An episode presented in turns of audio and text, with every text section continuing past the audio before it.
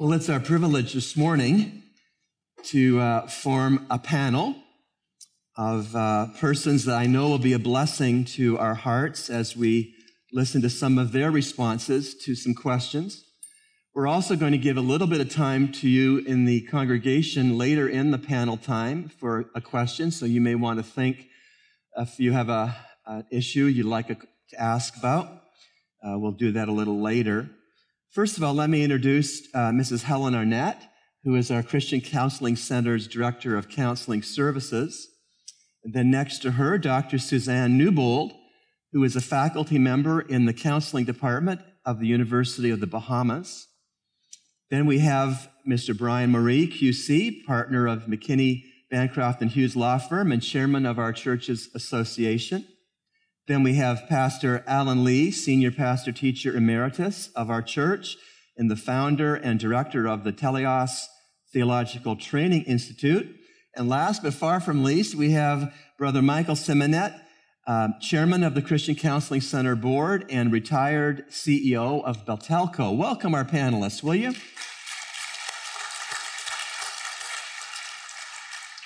Wonderful. I'm going to throw this question out to whomever. Uh, from your experience, what is the most common presenting problem from counselees? And we're asking you to use the mic today um, before you speak. Most common presenting problems uh, from persons seeking counseling. I'm in academia at the university, and so the issues that come to my office and, and before me are usually the struggles students have affecting their, their studies. And uh, most prevalent, uh, I have been tracking students from 1999 until 2015. And my findings show that they present with issues of study, habits, career, not knowing their abilities and their fear of failure. Now, that's the presentation, but that's not necessarily the bottom line in terms of the issues that they truly have underneath. But those are the most common ones. Thank you, Dr. Newbold. There are uh, presenting problems when you go to a counselor that this is my pain, this is my problem, but often as the therapist goes through the situation, there are root underlying causes. Someone else for uh, that question, from your experience, some of the more common uh, presenting problems from counselees. Well, it depends on who the counselee is. Whether, for instance, if they are married and they come in for marital counseling, I find that infidelity or lack of integrity, failure to expose or to explain secrets of the past, like for instance, I have five children already, uh, failure to disclose bad debts. Those are the type of things that I find a problem. If the person comes in and they're uh, singles, it's a different presenting problem. Many times is a feeling of failure on their part, failure of loneliness, no purpose in life, and that type of a thing. Those are the things that I come across in my counseling. Thank you. Um, now let's go from uh, presenting problems that are common. What are some of the underlying uh, root issues for those kinds of presenting problems? Well, I guess I started it, so I need to continue here. In that same study, long term, we found that those problems that I articulated a moment ago were really foot, what we call foot in the door um, issues. But as we choose to work closely and establish a relationship, we, we find we found out that relationship was with parents. So relationship issues were pro, um, most prominent. Worrying too much, the fear of failure, their preoccupation with life goals and their abilities, their lack of motivation, and health concerns were among the most prominent issues that became uncovered as we worked. Thank you very much. Uh, Sister Helen, would you have something to add? Um, I find out that most of the problems are family of origin, where people are historically attached to family issues they haven't worked out. So you bring your baggage with you. And if you cannot find somebody who you can be authentic with to help you unload the baggage, it will distort the whole relationship. And I find this is a big in my helping my people. Yes. I, I would verify that too because I, I um, run a family of origin group as well as uh, genogram seminars, and we see the unpacking of all the baggage, as Helena uh, alluded to a moment ago. And so there are they they come loaded with all types of issues, and we need to be very mindful of that as we choose to work with them. Yes, indeed. Uh, for anyone at all, uh, what place does prayer have in a counselor counselee relationship? Persons um, presenting at the Christian Counseling Center because we are seen as a Christian organization. We still have to be very careful and pushing prayer because a number of our clients are not people who are interested in prayer. So when they present themselves, we have to hear what they have to say first before you try to give them a holy zap or talk about prayer. And I think I find that in doing this, then they're more open. And sometimes after a few sessions, then they want to engage prayer and they want to engage a conversation about spiritual matters. But initially presenting that, it's a turn off. Yes. I imagine that's part of a breakthrough for a counselee when they welcome prayer and invite you to pray with them. Anything further? Yes, Michael. Well, I'd just like to add to what uh, Sister Helen said. Um, I think the counselor should begin the session with a prayer, whether or not the individual is in- interested in praying, mm-hmm. because uh, at the very start you want to invite the Lord in your midst so right. that the session would go according to His will. Indeed, and of course, one of the names of the Holy Spirit is He is a counselor. So he's the ultimate counselor. Well, actually, I begin praying before the counselee comes in. I begin praying for myself. No, seriously, I will sit down and I says, Lord, what in the world am I doing here? I don't know what this person is going to say. If they say something, I don't know what I am going to say. And so I am dependent completely upon the Spirit of God to reveal to me at the time the counselee is revealing themselves and their problem to me, how should I respond? Because most of the time I don't know how. That's why the Bible is so important. That's why prayer is so important. And it shows our dependency upon God. And I say to my counselees when they come in, before we pray, before I even talk to them, I emphasize this is Christian counseling. We go to the Word of God. We depend upon the Spirit. So please pray with me. And I try to make it at the offset that God is in this thing from the very beginning. Okay, I, I'd like to, to address this. Um, when in, in my setting, when I begin to explore the concerns of my clientele, my students, the issue of balance inevitably emerges okay? And as we address each aspect of their life, you can see how each aspect will also embrace the issue of spirituality. And so, in order to realign this area in their life, prayer becomes the intervention employed. And we, we ask God for insight, guidance, intervention, and control as a result of our issues that are current in, in this situation. So even though we're in a secular sit- setting, as you may uh, categorize that, there is a way to incorporate the spiritual, and I mean spiritual, not yin and zen, but spiritual as we believe it as Christians. We show the imbalance and how, as a result of that, other areas are impacted. Thank you. Those are good answers along the question how does prayer and counselor counselee relationship work?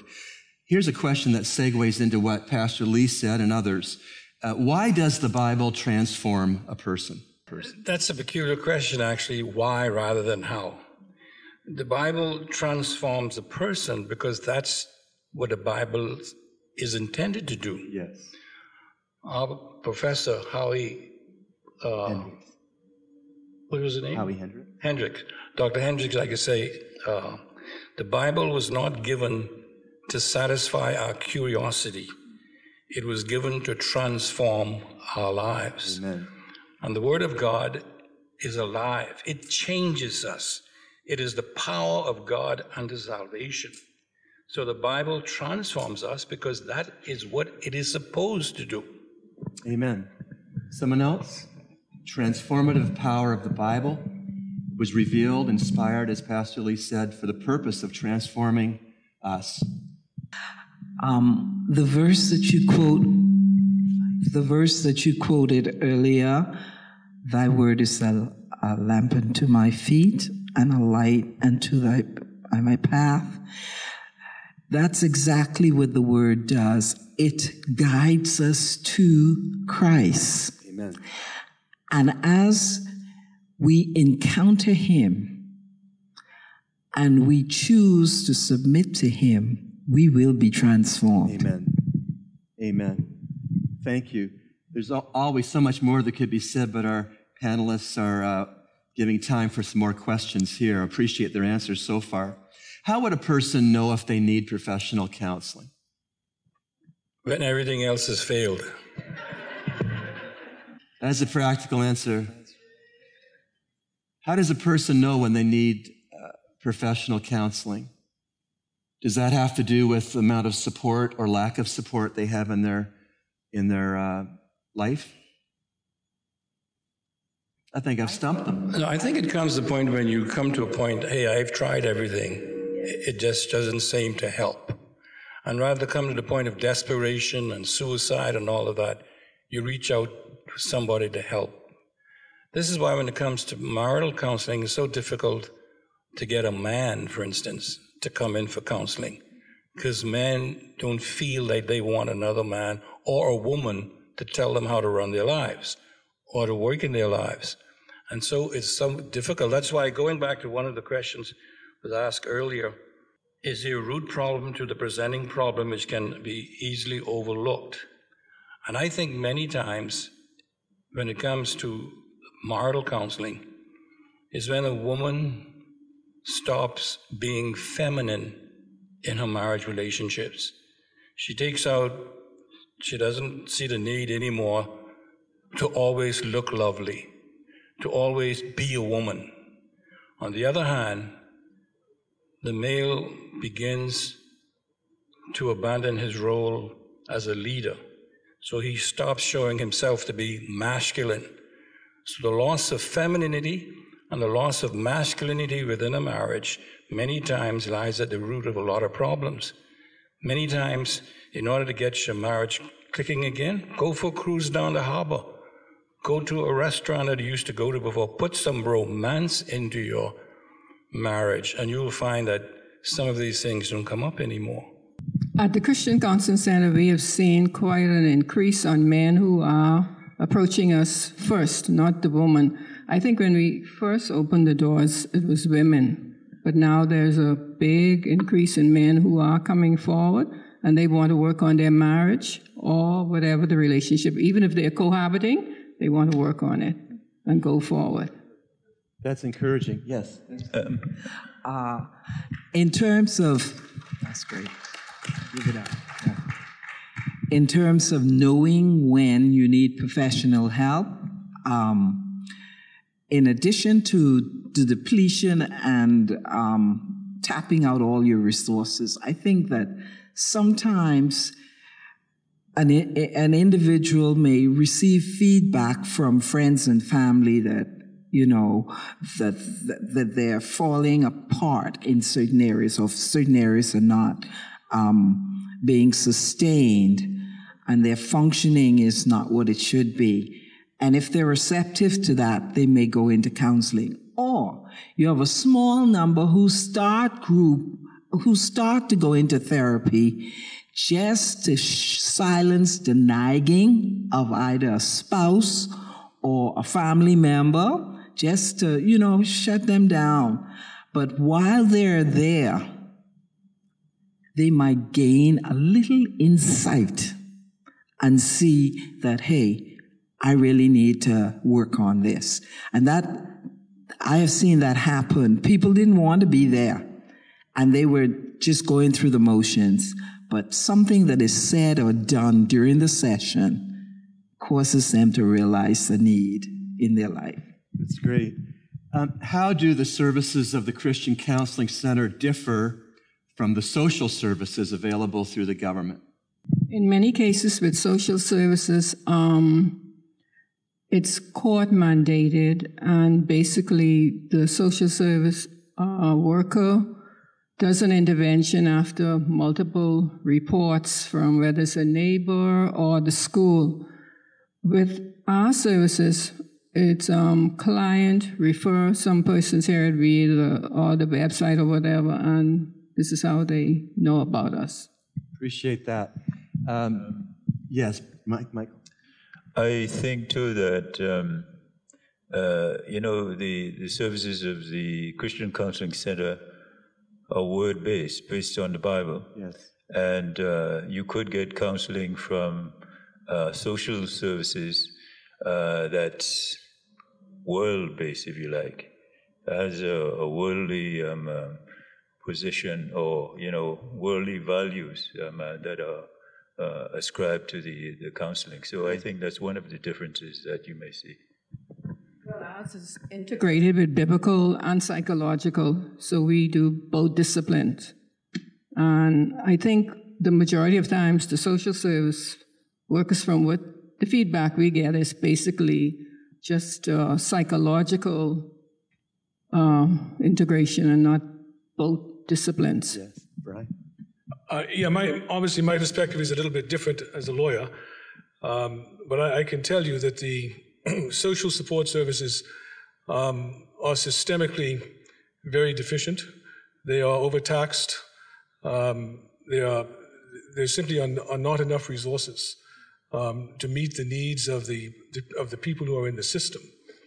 Um, and so it is vitally important, I think, um, to, to, have non-state private organizations such as the Triple C that supplements these services. And I know that, that the courts, for instance, um, use these, these, these private resources. And I think, Sister Arnett, that the court uses the Triple C from time to time. Yeah, yeah.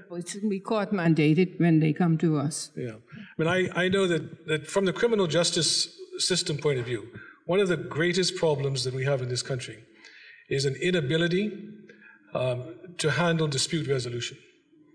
Uh, this, this is a problem which is particularly affecting our young males and there just, there just is no capacity um, and there's been no socialization to handle dispute, uh, disputes between themselves and also between them and females, males and females. And so their reaction to disputes is very different to what perhaps you or I would, would, would, think or how we would react. And that's simply because they've been marginalized to such an extent because of the breakdown of the family that either subliminally or consciously, they have never learned what many of us take for granted, and that is the ability to handle a dispute and how do you resolve it. And this incapacity to handle dispute resolution leads to violence. And their reaction to these issues is a violent antisocial reaction, as opposed to some sort of discourse or some sort of methodology to resolve the dispute in a nonviolent way. And the criminal justice system, I'm afraid, is plagued with, with thousands, not scores or hundreds, but with thousands of cases which require some sort of outside intervention through counseling. And the, the, the state simply has not been able to match the needs. Um, and I think that makes the, the, the, the ministry and the work of, of, of, associations and organizations like Triple C extremely important. Thank you. Um, this is a question that is somewhat loaded. Uh, what breaks down Bahamian marriages? I think one of the biggies is trust.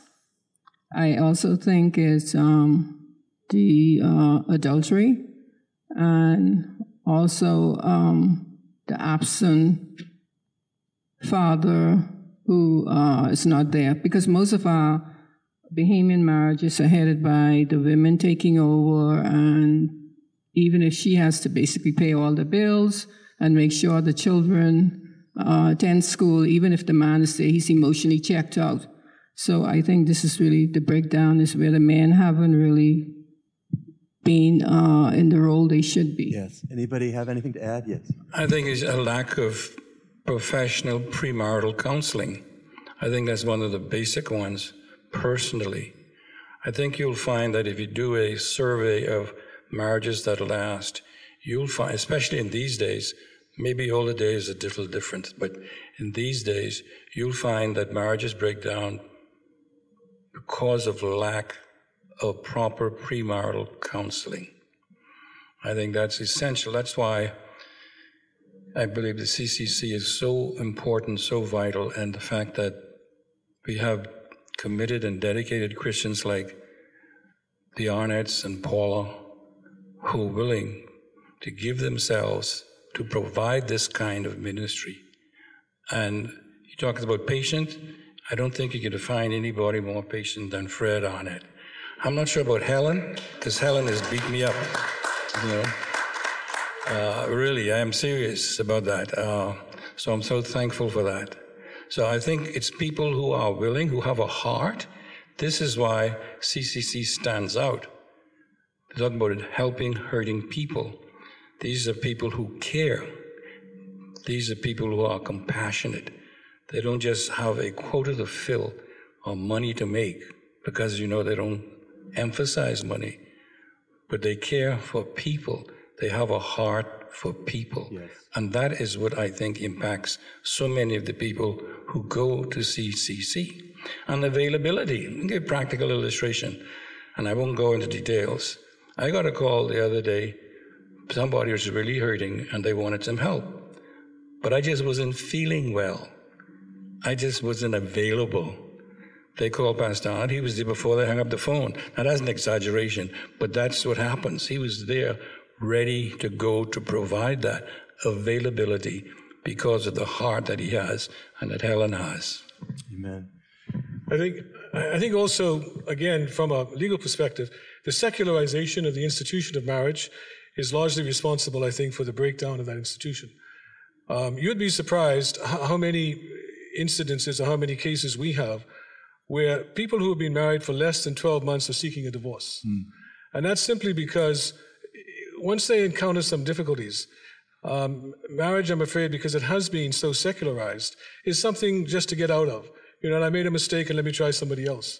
And there is no spiritual dimension to it. There's no sense of a covenant or, or, or any commitment to it.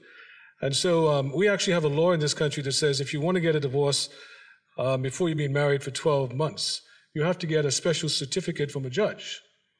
Um, statistically, you would be surprised how many applications there are for divorces within the first 12 months of a marriage, which simply shows a complete lack of commitment to the institution. Yes. Which I think largely stems from the secularization of that institution. Yes. So secularization, and then Pastor Lee's point of uh, inadequate premarital counseling. You know, why is it that a person will gladly pay more money and spend more time learning how to drive than learning how to be a husband or a wife before you get married? Why is that? You got to really ask ourselves that, right? There's this little story, it's very short. Some time ago, a couple called me up, asked me to do premarital counseling. And as many of you know, I like to do things that take a long time. And uh, they asked me, How long do I take? I said, About six months, if all goes well. Meeting, not one hour. We meet until we either solve a problem or give directions where you're going to go after you leave. But anyway, she called me up and she said, Pastor Lee, you remember I called you up six months ago about premarital counseling, and you said you weren't doing it anymore, so we didn't do it. He says, I am now ready to get a divorce from my husband, and you are the blame for it.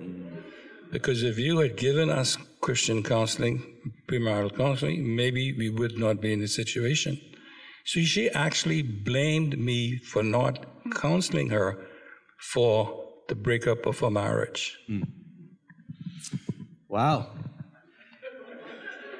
Leaves me speechless, and I'm rarely speechless. Um, here's another loaded question um, Is the Bahamas still a Christian nation? Still? I personally believe there's such a thing as a Christian nation. A religious nation, yes, and we have a heritage of basing our lifestyle upon the Judeo Christian principle way of life. But we do that without. Uh, without imbibing them ourselves, just something we pick up. We don't know why we do it, but we do it. The Bahamas has never been a Christian nation. It will never be a Christian nation. We have Christian people in it, but we're the salt in this nation. That's why we need to get out there and sprinkle ourselves all over the place. But this is not a Christian nation. That, that's a good and perceptive answer. But that's, you hear that a lot, don't you? We're a Christian nation. You hear that a lot, but Pastor Lee's right. We are salt and light as born again believers. Um, you know, if I can just maybe just make one comment on that, um, and this is this is from a slightly different point of view. Uh, in, in, our Constitution, many of you would probably know that there is a recognition of Christian values in the preamble to our Constitution, and there is a commitment um, to, to the rule of law and, and to, to, to Christian principles, which again is in the preamble to our Constitution. And I think that is one of the reasons why a lot of people would say that we are a Christian nation. But um, for other reasons, I don't think that's quite right um, be, because we are not a theocracy. Right. And I think history has proven that theocracies are not good forms of government. There's been a great deal of persecution under theocracies. Um, and once you get into that particular form of government, then you'd have to ask yourself, well, if you're a theocracy, it's, it's all right if the prevailing view is Christianity. But if it happens to be some other religion, and, and you're a theocracy and you are, you are bound to follow the principles of a, of a state religion, then of course we would all find that very obnoxious and unacceptable unless it was Christian values. Um, and so I think, as a, as a matter of political science, we are not properly described as a Christian nation in the sense that we are not a theocracy. And frankly, it is not something which I think is a good form of government. We are a democracy based upon the Westminster system of government, which embraces Christian values in our form of governance. And I think that's a more accurate way of saying it. Appreciate that very much. Let's uh, turn to the audience, the congregation at this time. Would there be a question? Uh, we don't have a mic to spare, but if you would just stand where you are and say it loud enough for me to hear, I'll repeat it. Uh, anybody have a question? I'll just repeat the question. The question is uh, given that counselors, like the persons at the panel, uh, are meeting and, and talking with very troubled, uh, weighty situations with persons hurting. How do you balance your life as a counselor? How do you replenish your life in every aspect of your life when you are dealing with problems continuously? Oh, for me, I go to Helen. Oh. uh, for me personally, I go on personal retreats where I just go to the other side like Jesus did. Then I also go to retreats or developments and sort of introspect, dump all the stuff. Then I also have a, another group that is a mental health group where I feel safe and I can dump and we can bounce off each other what's going on in our lives. And I find that to be very helpful because in that particular group, we are brutally honest. And I'm grateful for them. And I must be honest, some of them are not born again, but they are authentic. And that's what I'm looking for, not phonies.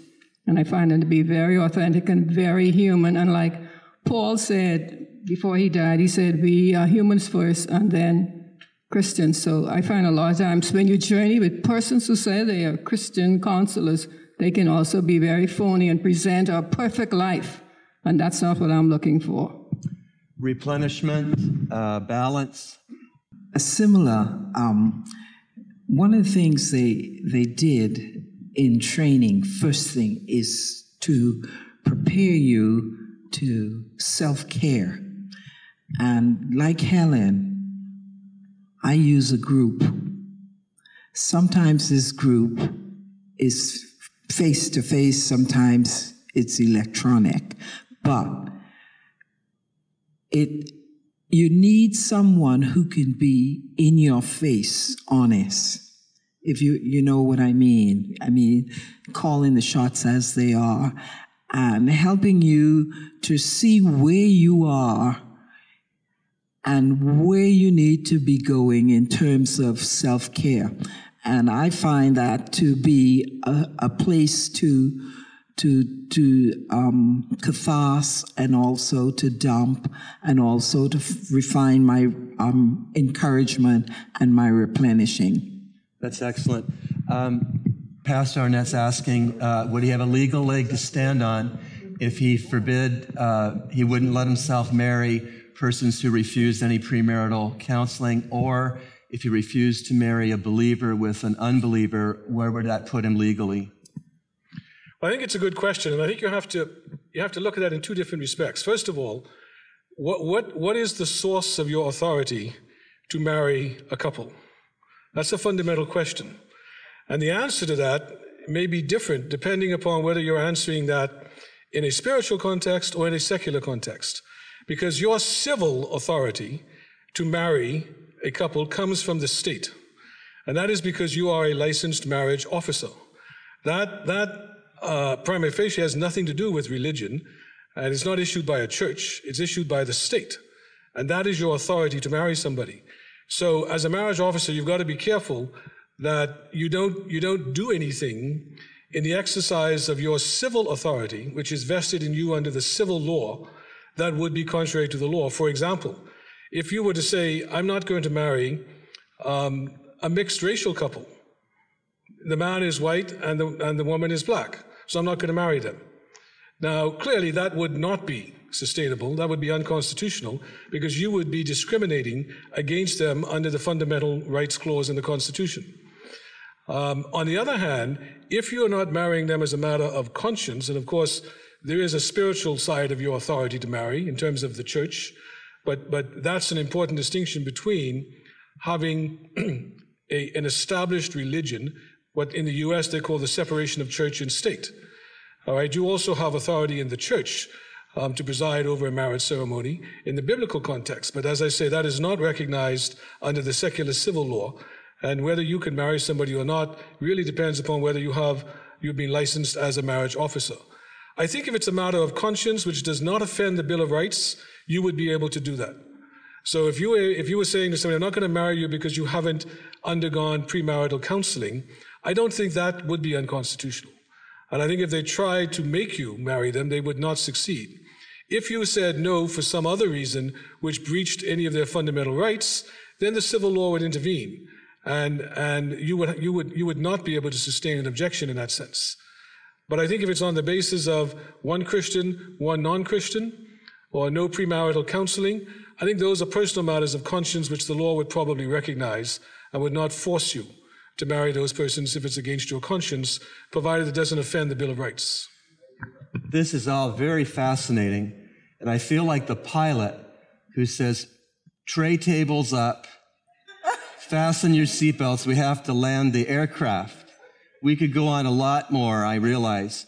But let me just give the panel, uh, as you would like, any chance to say one more thing to the congregation that you feel is important to say. Thank God for CCC and give, give, give. Amen. And pray. Amen. Anyone else? Final word? Um, I'd like to encourage those who are planning on getting married to come in maybe six months. Also, let the emphasis be on the marriage, not the wedding. Um, there's a billboard that says, um, enjoy the wedding and invite me to the marriage. Sign God. God is more interested in what you're going to do in your marriage. And if you come to the center, we're going to give you tools for life. Amen. Tools for life. Just one more. Let's thank our panelists for their involvement. Oh, Michael, you have the last say, brother. Thank you. I'd like to, on behalf of the Christian Counseling Center, thank you, the incredible body of Christ, uh, for your support over these many years. Uh, I'd like to thank you for allowing the Lord to help hurting people through your support, through your dedication, through your financial support, through your prayers. And um, the, the, the, Christian Counseling Center is very uh, appreciative of uh, the help that you've been giving over the years. And so we hope and pray that you would continue to support the Christian Counseling Center as we allow ourselves to reach out to hurting people as God would direct us. Thank you again. Hear, hear. Let's thank our panelists. You, may go back to your seats if you like. You, you may go back to your seats.